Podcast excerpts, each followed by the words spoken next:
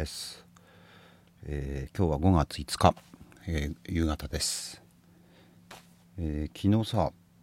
政府が緊急事態宣言延長しましたよね。本当は明日の5月6日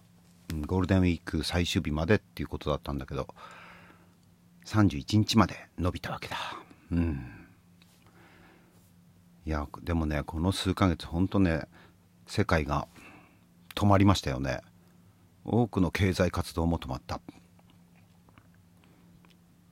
なんか今まで社会を支えてきたシステムが破壊するぐらいのシフトチェンジ。まあパラダイムシフトが起きたって感じです。経済も大きなダメージを受けるのは結構目に見えてるって感じしますね。新型コロナウイルス関連倒産。これもかなかなりの数になってきてるし、えー、これから倒産連鎖が続くことも考えられる。もともとさ業績厳しくてなんとかやってきたけどさ新型コロナでダメ押しになって廃業とか倒産したケースもあるし、うん、あるいはあの体力があるうちに店じまいした。そういう企業なんかもあります。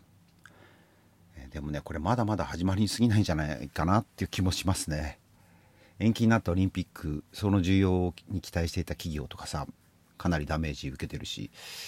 インバウンド需要で回っていたところ海外の売り上げが多い企業、うん、まずいでしょ。外出外出の自粛で飲食店ショッピングモール、えー、あと娯楽関連施設レジャー施設、えー、部品などを海外に頼っている製造業も、ね、危なくなるかもしれないし観光業とか航空業とかねもう、えー、大変ですよね。うん。ね、でも今回の自粛っていうのは3密って言われてる密接密集密閉を避けてくださいってそういうことですよね。でもね東京とか大阪って大都会はさ密集と密接ってそういうもんだったわけです。だからねもうね以前と同じように東京に戻るのはありありえないんじゃないかなってね感じてるくらいです。だから前にも書いたけど前にも話したけどうん、以前から社会は変わらなければなら変わらなければならなかったんだ。でも人間の社会はなかなか変わろうとする人が少なかった、うん、だから強制的に変わらざるを得ないって事態が起きたのかもしれないなって最近感じています。自宅にいる人が増えてインターネットのトラフィック量が増えてるって、えー、そういうことをねニュースで見ましたけどネットのニュースで。まあ確かに Amazon プライムビデオとか Netflix とかでさ映画を見てる機会がね多くなってるしネット通販もねやっぱりね買い物をする機会が多くなりましたよね。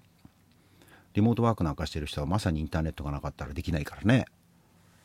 でここに来てさでもつくづく思うんだけど今まで SNS に積極的に取り組んできた企業と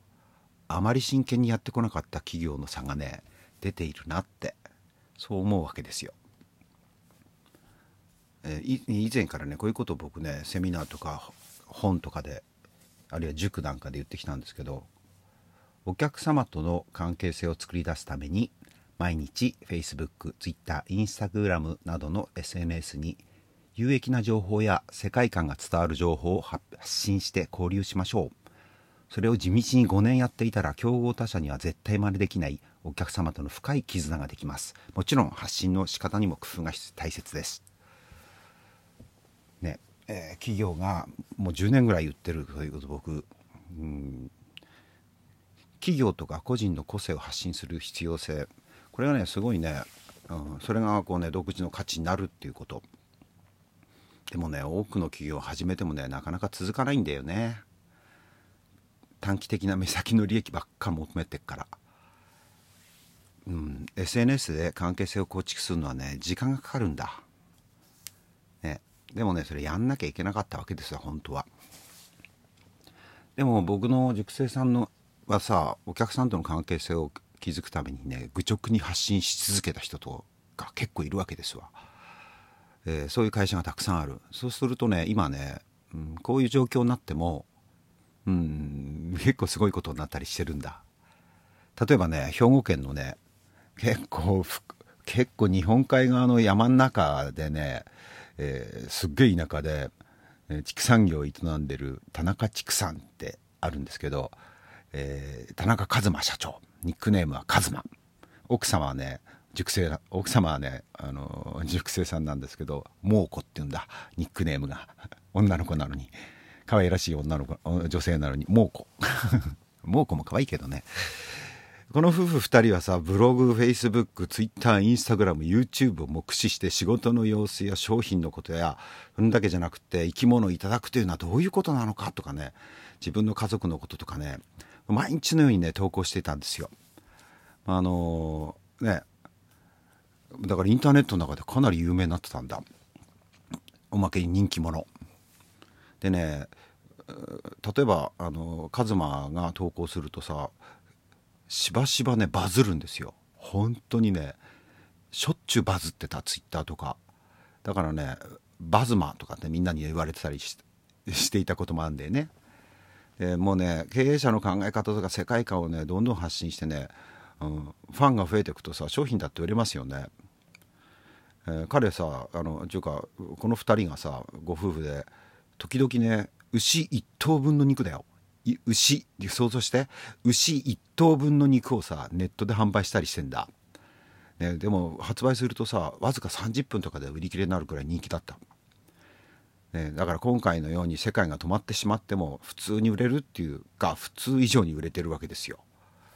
この間ね4月27日にねあの牛1頭で売り出したんですよ。まああらかじめ販売時間をね予告して発信していたんですけどそれがなんと発売開始からわずか8分で完売。すごくないですか？やばいでしょ。念のためもう一度言うね。牛1頭分のお肉が8分で完売。まあ知ってる人と思いますけれども今ブランド和牛ってさ需要が減っててダブついてるんだよね。それなのにもかかわらず別にお得とか安いっていうことではないなくってね売れてるわけですよ。8分。だけどさ俺買おうと思ったらもうさ買えなかったんだけどね、うん、もちろん美味しいっていうことだけじゃなくてこのね2人から買いたいこのご夫婦から買いたいっていう人がね圧倒的に多いんだ。ね。あのその辺はさあのカズマのブログなんかにも書いてあるからね、えー、リンクしておくけどあのブログにね。ちょっと想像してみてください、例えばあなたが飲食店を経営しているとします。SNS もブログもやってないがただ事務的にやっていた。まあ、SN まあ、ブログとか SNS あんまり真剣にやってなかったってことね。事務的になんかこうただただこう商品あげたりとかしててあんまりこう活用してない感じ。でね、自粛になって店を閉店閉店開店することできなくなっちゃう、ね、自粛期間。よし今までやったことなかったけどネット通販やろうって思ってさストアーズとかベースにネットショップ作ってさ販売するとする売れると思います？売れないよね。